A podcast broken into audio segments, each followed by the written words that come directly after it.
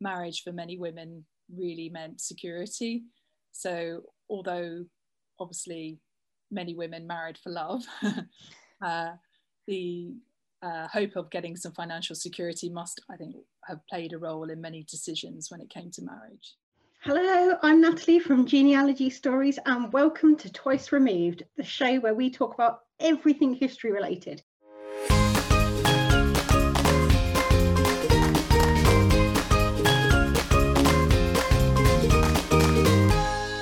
Hi, so today I'm joined by Judith Batchelor, better known as Genealogy Jude. G uh, Jude is a uh, avid genealogist and a fantastic blogger, and I can't wait to get started today. Hi, Jude. How are you? Hi, Natalie. Very well, thank you. Um, I was wondering. I always start with this question. Could you tell me a little bit about um, what got you started? How did you? Why did you start tracing your family tree? Hmm. Well, I think really right from the word go, from my sort of earliest memories, I always have loved history. And um, for me, family history was just a way of um, making family, my, making history more personal. Yeah.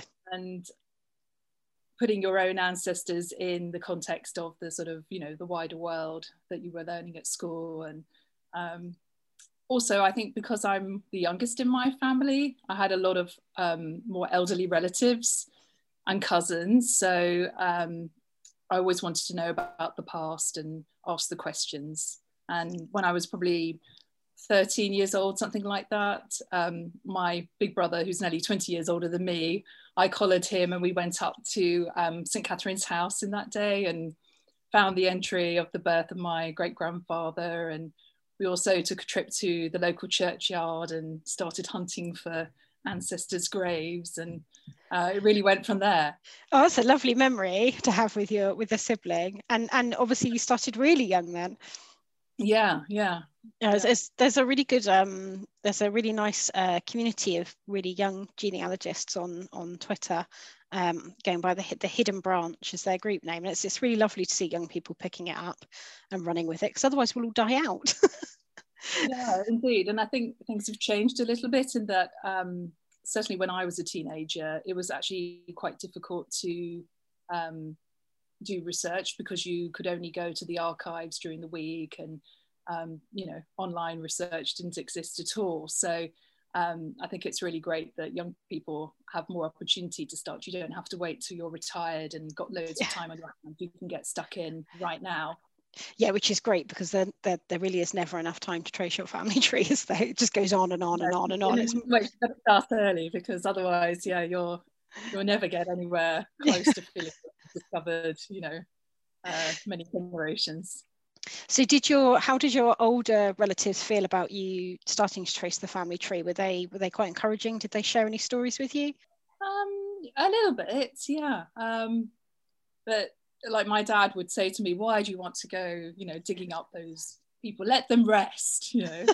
uh, so I, I, can't say anybody else really shared my enthusiasm, um, with the possible exception of this one brother who, as a, uh, you know, took me under his wing a little bit. Okay. Um, and also some of my relatives were quite old. So like my, I had only one grandparent that I knew personally. And you know, she died when she was 90. So although I really enjoyed talking with her, it was uh, there wasn't that much she could remember some of the details. But I used to ask questions like, "Who was your best friend, Grandma?" I really like those questions though because I, I th- those are questions that I wish that I had asked my ancestors, um, you know, or my great grandparents when they were alive. You just don't think of them at the time. Um, but yeah, yeah, and I quite often look at um, uh, marriage certificates and look at the witnesses and think, oh, was that their friend? Or, you know, well, I wish I knew. when um, sometime, some years later, when I got a marriage certificate, I looked at the witness's name and it was Violet Doughty, and that rang a bell. And I thought, oh, yes, that was Grandma's best friend. Oh, that's lovely. Quite nice when you tie up a sort of family story with um, sort of documentary evidence as well. Absolutely. I, I remember reading on your blog about um, about you hearing a story about an ancestor that had one arm yeah.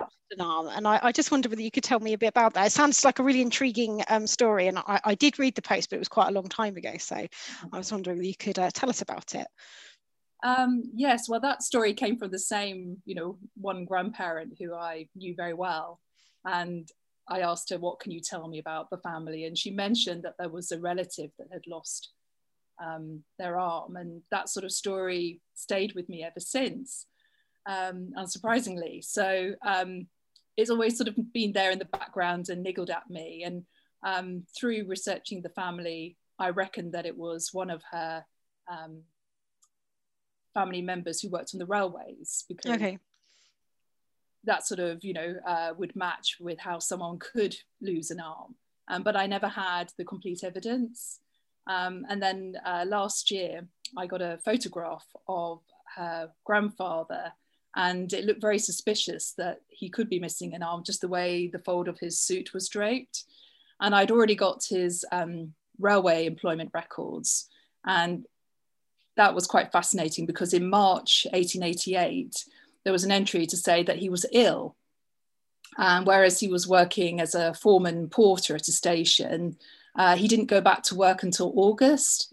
And then he became a gateman in Weston-super-Mare, um, which was rather a demotion uh, and a role that would typically would be um, undertaken by an elderly person or somebody who was disabled.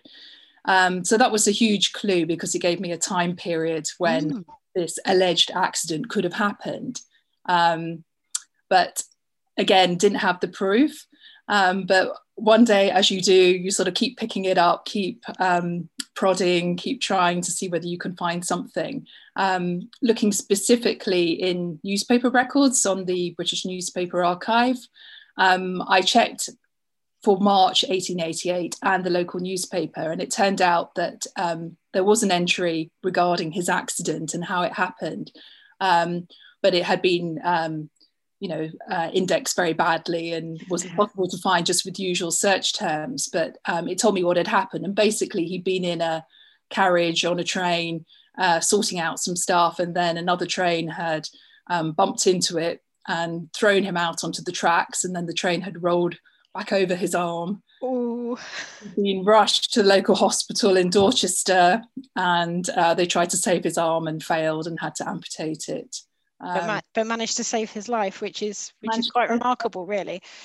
Yeah, yeah, and it was it was interesting because I found a lot of other stories in the newspaper, um, especially when he was a gateman down in Weston-super-Mare, where um, there had been some uh, accidents and um, it made me realize that you know he obviously had gone through this terrible traumatic experience um, through his work on the railway and then it was his job to also try and prevent um, accidents for others in his role as a gateman you know he'd be in charge of the level crossing and um, making sure that the gates were closed when the train was coming and warning people um, if a train was approaching. So yeah, yeah, that's, that's quite ties up quite nicely, really, doesn't it? yeah, kind of a nice yeah. symmetry to it.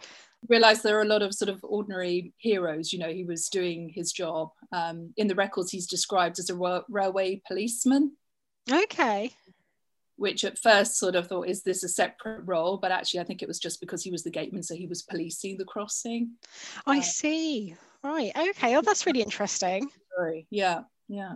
I, yeah, it, it's funny what you say about um, about heroes because I think we tend to um, we tend to think of war heroes uh, when we say that word or or nurses and that kind of thing and, and sometimes forget that actually um, very ordinary people do do small things in their lives um, that can be quite heroic um, like just doing their job every day you know just, yeah.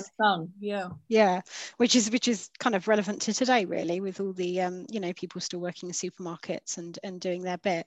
So um oh so is he one of your favorite ancestors or have you got um any real favorites that you that you keep coming back to? Um I suppose to some extent, I don't know whether you uh, would feel the same here, but the more you know about somebody, the more you um, feel closer to them. Yeah. So I would say um, that some of my um, sort of Victorian ancestors, who I actually know quite a lot about, um, become favourites. Um, I think the challenge is sometimes where you go further back and there's less um, sources that mention them. It's trying to really discover who they were and get beyond the, just the name in the records. Um, I think from you know Victorian times onwards, there's just a big range. You know, you can find them in many censuses, you can find them in newspapers, you can piece together their stories quite well. Yeah, and I think the newspapers makes a phenomenal difference. If you find your ancestor in a newspaper, you know, it gives you a really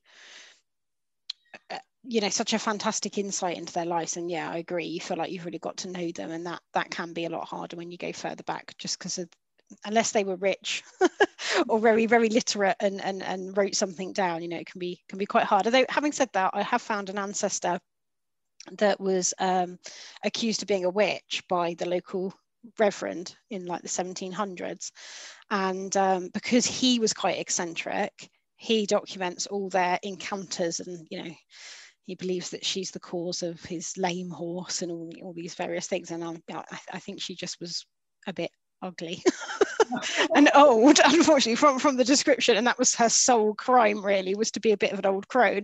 Uh, oh. yeah bless her. So and I, I really like her but yeah it, it, I agree that it's, it is quite difficult to find those details or it's potluck a little, little bit more potluck about finding those kind of details on ancestors for pre-Victorian or pre-1837 really I think the secret perhaps is to um, really educate yourself um, in the local and the social history because then you sort of understand at least say you know i have loads of agricultural laborers um, but if you find out you know how much they earned a week you know what their hours were like what sort of farming was like you know how what was the degree of mechanization um, and find out all the stories associated with the place they were living and um, other people that they would have known it's the sort of next best thing. Obviously, you'd always love to find a specific reference to your own ancestor, but um, in lieu of actual, you know, mentions, um, I think it can really enlighten you and give you a, an appreciation of their lives. I absolutely agree, and I think um, I think sometimes when we're tracing our family history, it can be quite easy to um, to fall down a rabbit hole where you you don't you look at them in isolation rather than looking at them in the context of the time and the place that they lived in. Um, and I think if you if you don't do that, then one, you're not going to understand them fully, and you're not going to understand them their actions. And I think that's where you fall into the traps of kind of judging the past on modern standards. Um, so no, I can I completely agree. Looking at wider history is a, is a great way of actually getting to know your own your own small history, your own ancestors. So with that being said, then, do you have a favourite time period? I wonder whether it's going to be the same as mine. So far, I'm I'm, I'm doing really well. Most of the interviewers are are on my side. um, yeah, well, probably I, I do like the Victorian period because of the range of sources. Would you say the same for you? Yeah, and I just think they're so interesting as well. And I've I've I've, I've got some guests um, queued up for the next uh, the next few talks, and I, I'm beginning to realise that a lot of them have quite a lot of Victorian focus. But yeah, no, it is definitely my favourite. And also even. Um, you know, there's the sort of visible evidence around you. Um, you know, you can sort of walk the streets and I love the books you get on sort of old photographs of a place and yeah. uh, it doesn't take a huge leap of your imagination you know uh, whereas perhaps as you go back um, that it just becomes a little bit more difficult to uh, you know, put yourself in their shoes. No i agree. Do you do you have many photos? You mentioned you have found a photo with with your ancestor where it looked suspiciously like they might have lost an arm. Do you how did you find that photo? Was it one that you already had or um, well, I have one surviving aunt, so she had that in an album. Um, I wouldn't say I have a huge amount of photos. I don't think many of my ancestors took a lot of photos. You know, there were probably some which were the special occasion photos, but um, not a huge amount. And also the fact I think that um, like both my um, parents were sort of younger children meant that the photos haven't necessarily come down my line. So yeah. there's always the hope that some might emerge one day. Um, a couple of years ago, I found a relative in Canada um, through just sort of Googling names and found that she'd written about one or two ancestors in common. And she had um, a couple of photos which I'd never seen before.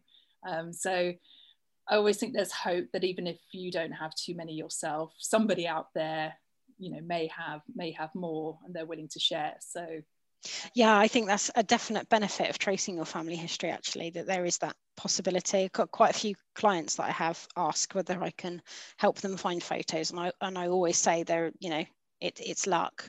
But the more cousin bait for want of a better term that you that you put out there the more likely you are to find a, a cousin of some sort or distant relation that that has something.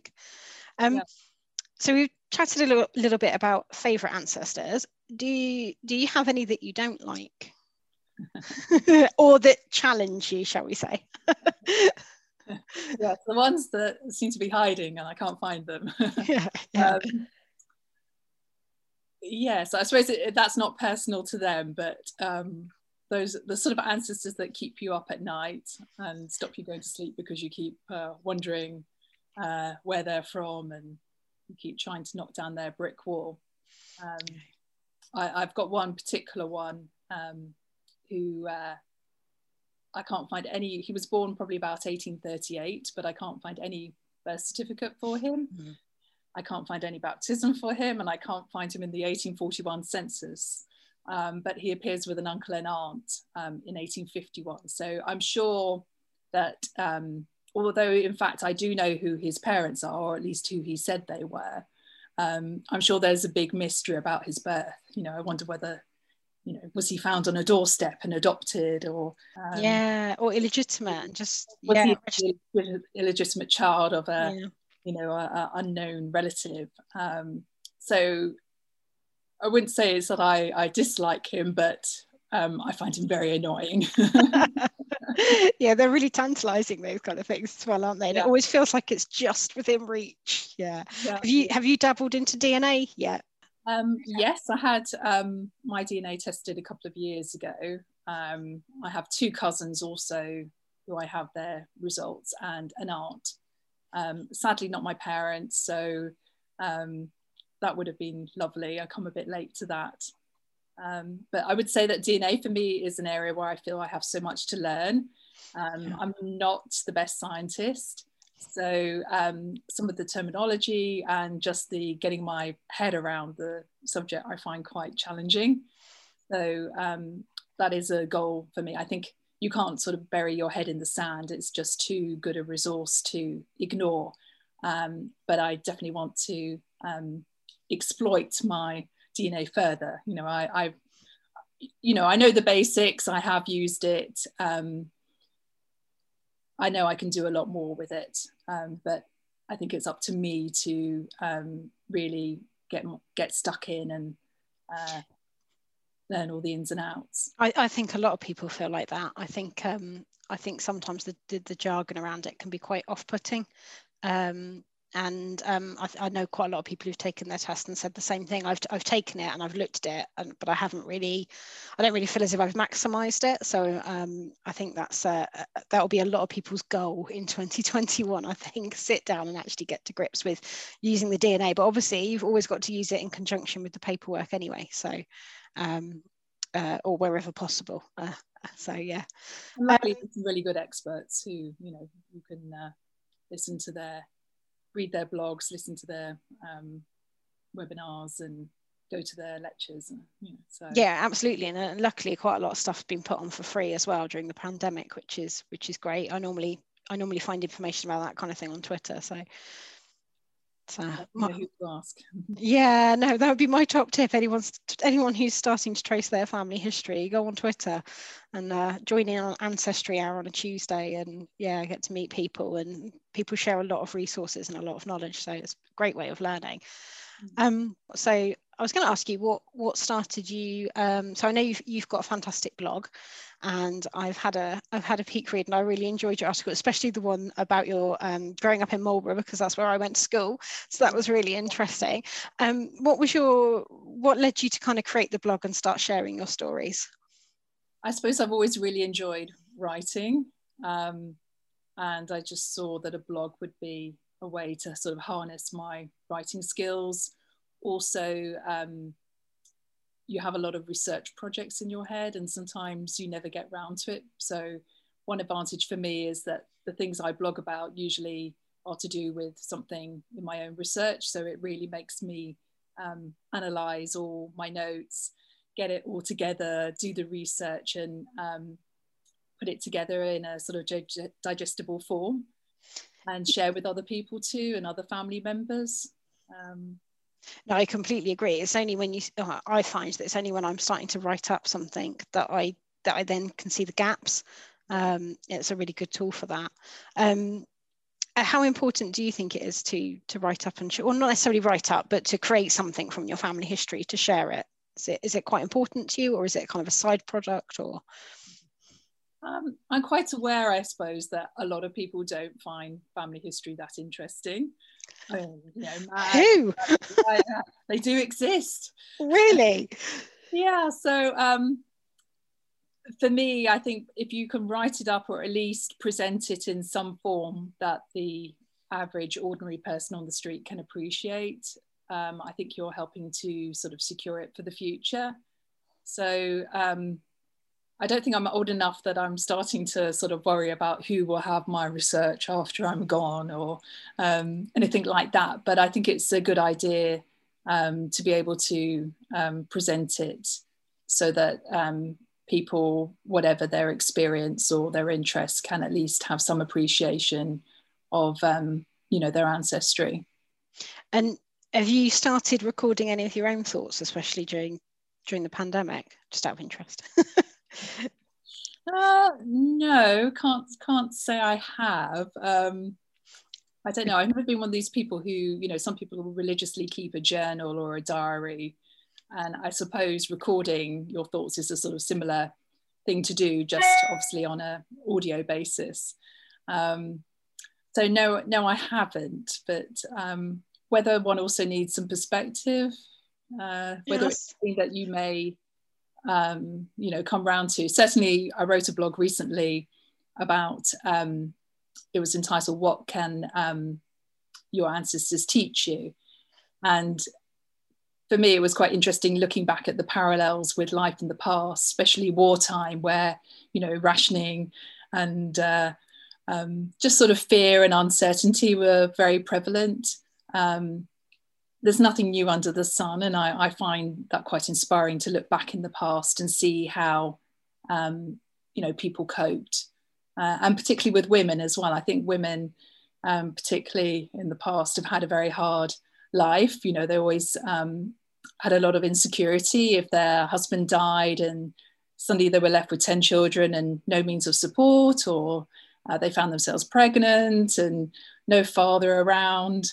Um, and had to scrape by doing laundry, um, doing some dressmaking. Um, so I, I, think that that helps. I think it gives you that sort of um, knowledge that life goes up and down. That you w- we will get through these difficult times just as they did.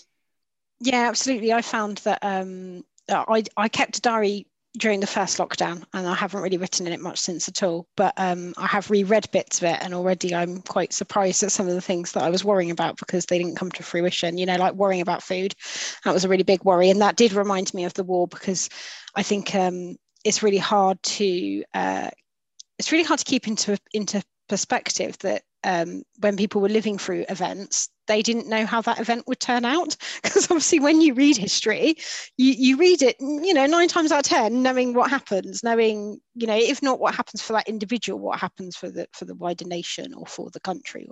So um, it's then quite hard to imagine that they obviously didn't know that when they were living through it, and you can kind of lose that perspective. So and perhaps that was quite more critical as well yeah, yeah. Did you do you have um, any war ancestors? Do you have ancestors that, as in that that fought in the war, or I I asked that because my family you'd assume that everybody fought in the war, but actually my family's quite divided. So on my dad's side, actually, there's very few people who fought. They were either a little bit too old or a little bit too young for the First World War, or they were ill in some way. And so actually, although although some people fought, there isn't a particularly strong um, line of military people for example. Whereas whereas on my mum's side it seems that everybody got hit you know everybody was at the right age to serve in either the first world war or the second world war or both. So that's so that might seem a bit of a strange question but that's why i word it that way.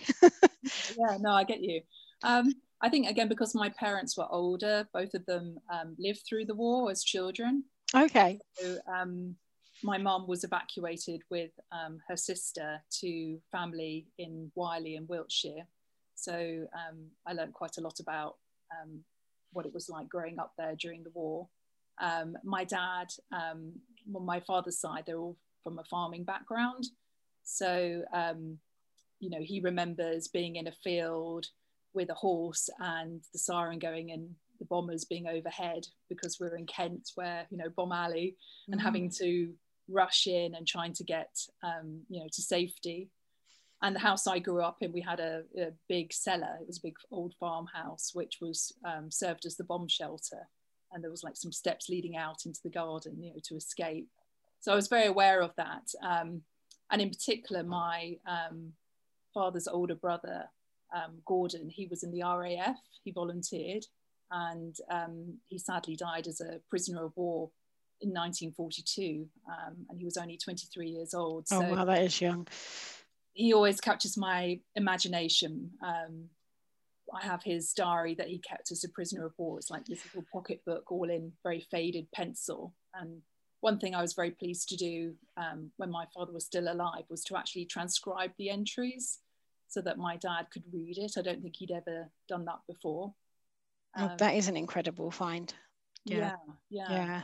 yeah. Um, and I had his medals framed, um, and I've been researching his squadron as well and finding out about their activities during uh, the Battle of Britain and and afterwards and see what role he played. Yeah, so it's really interesting. I um I have an RAF ancestor, so they're not my direct ancestor. They are my um so it's my my granddad's sister's husband. So it's not a blood blood relative, but my uncle Den, and um, who I who I remember vaguely um, telling me story. I remember him smoking a pipe and watching the the horses on a really really tiny TV, and in their bathroom they had um, those dolls that you put over the toilet roll that had all been crocheted by my aunt and that's kind of and I remember my aunt Doris's laugh, and that's about it. But they're of they're quite nice memories. But I do remember the smell of smoke um, but yeah, he he was in the um, was in the RAF, and my granddad has, who's quite a bit younger than his sister, has quite distinct memories of him coming back with a with a huge thing of bananas. Uh, so they never went short on bananas throughout the war. They always had plenty of bananas, but um, because of Den. But um, but he he actually got awarded the Flying Cross, so that was really interesting to research as well. He was quite heroic. Um, so yeah. so yeah, I share that. I share that that that's really exciting when you find an RAF ancestor, I think. yeah, yeah, and I mean, it, some people I suppose think it's more a sort of male preserve, you know, looking at military records, but um, I, I, find it all very fascinating. Yeah, uh, actually, I think we forget that our female. I mean, I certainly know that I've been guilty of forgetting that actually our, our female ancestors may well have served as well in the Second World War, um, and if they didn't, they might well have volunteered in lots of different different ways in, in both wars. Mm-hmm. Um, and not necessarily on the front either. I've got a, a couple of pillars in the tree that um, were helping out in a kitchen in London, dishing out food to injured soldiers that had come back. So um, lots and lots of different ways they could be involved, I think. Have you, talking about female ancestors, which I, I like talking about female ancestors too, funnily enough, uh, have you got any, um, you know, female ancestors you're particularly proud of or that you feel particularly close to? Um, one of my interesting female ancestors, I suppose, um, is a lady called Caroline Bauer. And um, she intrigues me because um, I first sort of, uh, she first came to my attention when I got a marriage certificate. And uh, she was born illegitimately, but it actually gives her mother's name um, as well as her father's name. Okay. So this is back in um, probably about 1838, I think. So oh, that's unusual. In registration. Um, but it transpires she married a man that was um, nearly 45 years older than her. Huge age gap. So she was, you know, a very young girl, early 20s, and, you know, he, he was in his 60s.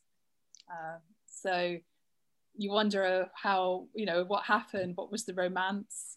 You know uh, was she looking for you know the father figure that she never had um, and her husband he was a cordwainer so he made um, shoes in the village and he was also um, the uh, oh what's the chap in a parish that um, sort of says the prayers and uh, Oh, a pastor, a clergyman? No, no, not the church warden. The um, I can't remember his role, but anyway, he had a role in the parish. Yeah. Um, and inevitably, you know, after sort of eight children and 12 years or so of marriage, he dies. Um, but she marries again and she marries the man that lives next door, um, who's also uh, worked for her former husband. So, oh, that's intriguing. Together. uh, and of course, there's a suspicion: was you know her second husband? Uh, did he was he really the father of just the one child, or you know, did he father some of the younger uh, children? You know, that was supposed to be from the first marriage, and um, you know, she outlived both husbands in the end. Uh, but uh, she's she seems to have led quite an interesting life. Good for her. yeah. yeah. Now that is really intriguing. It does it does make you wonder, and you obviously you know people do have relationships with people much older than them, but 45 years is is an incredible gap. Um, do you think there might have been some financial um, decisions around that obviously bearing in mind there would not have been any you know well there would have only been really the workhouse as an alternative if you were short on money or a little bit of maybe outdoor parish relief um, yeah. do you think you know because obviously being cordwainer having a profession yeah i think on her marriage certificate she was a servant mm. um, which was you know quite typical um, and i think i suppose we forget that um, marriage for many women really meant security so although obviously many women married for love, uh, the uh, hope of getting some financial security must, I think, have played a role in many decisions when it came to marriage. Yeah, and I should think it would have made it. I, I should think you could form a type of love for somebody because they gave you that security. If you sort of mean that might be not quite the same as the love that we might think of when we first meet our partners if we're you know young, free, and single nowadays. But um, but actually, I should imagine somebody who can give you that security and um, food on the table and make sure your children are dressed and clothed and that you're going to be looked after in your old age is is attractive. yes, yes. May not even go as far as sort of trying to climb up the social scale, but yeah, just that sort of board and yeah, roof over your head. Yeah absolutely. Yeah just just the, the sheer like you know the real basic practicalities in life really. Um yeah, yeah, especially because um, work opportunities for women were were not exactly great, were they, in the 1830s? I mean, you're talking about servants, um, laundresses if you were working class. I mean, if you if you were from a more middling class, you might get sort of governess work or teaching work, I suppose.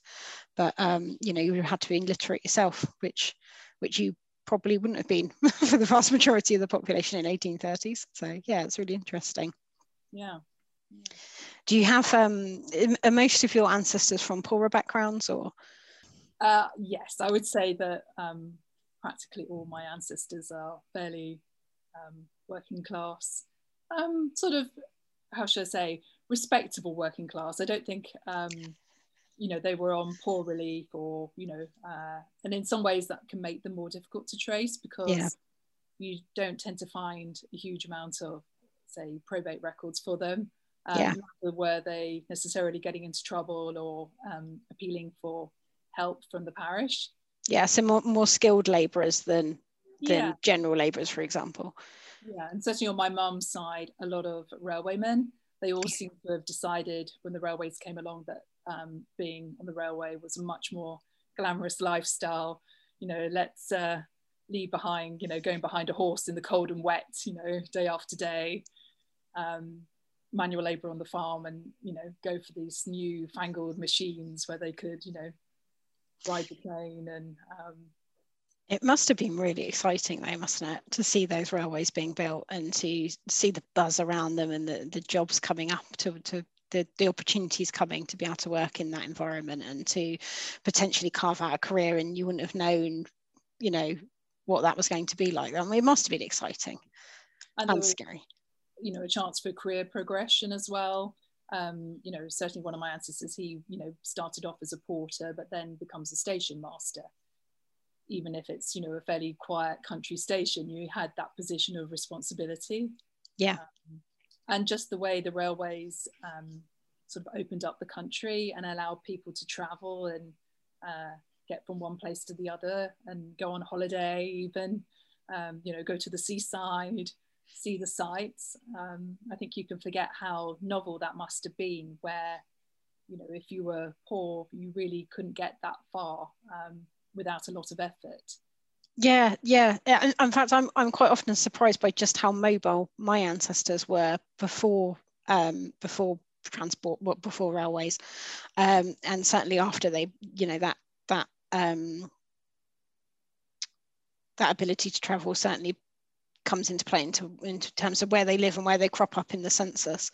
Um, they all had Fitbits, they'd be recording huge distances, wouldn't they? yeah, but then they used to walk huge distances, didn't they? I mean, you, you think, yeah, I, yeah, you know, I'll just do a 10 mile walk to pop over and see my neighbour, you know, in rural communities. You think, wow, I, because I, I, live in um, Somerset in the countryside and I quite often walk through fields and end up covered in mud. And I quite often imagine what that would have been like if I'd have had big, heavy skirts on and had been, you know, trudging to the nearest village to buy a loaf of bread, for example, because the baker here had run out or need to get some eggs or, yeah.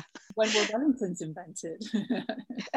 yeah, most of my ancestors are poor, but a, a, lot of my ancestors were more on that side of um, of unskilled labourers. Um, so luckily for me, less luckily for them, I do get quite a lot of them prop up, crop up in the workhouse and things like that. So that does, in, in terms of traceability, that helps. So they, although sometimes it can be quite sad and quite tragic to read about their lives, but um, yeah, it's got its perks for me.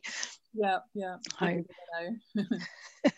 so um, obviously um, I know things have been difficult for people um, during the pandemic, you know, perhaps in terms of tracing their family history and getting to the archives and such. But what would you say to somebody who is, I, I always end on this question because I always think it's, um, it, people come up with insights that I've never even thought of, although it, it, sometimes it throws people at first. So, um, so don't worry if you need a sec to think. But I was wondering, what would you say to somebody who was um, considering tracing their family tree?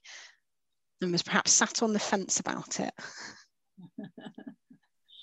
oh, um,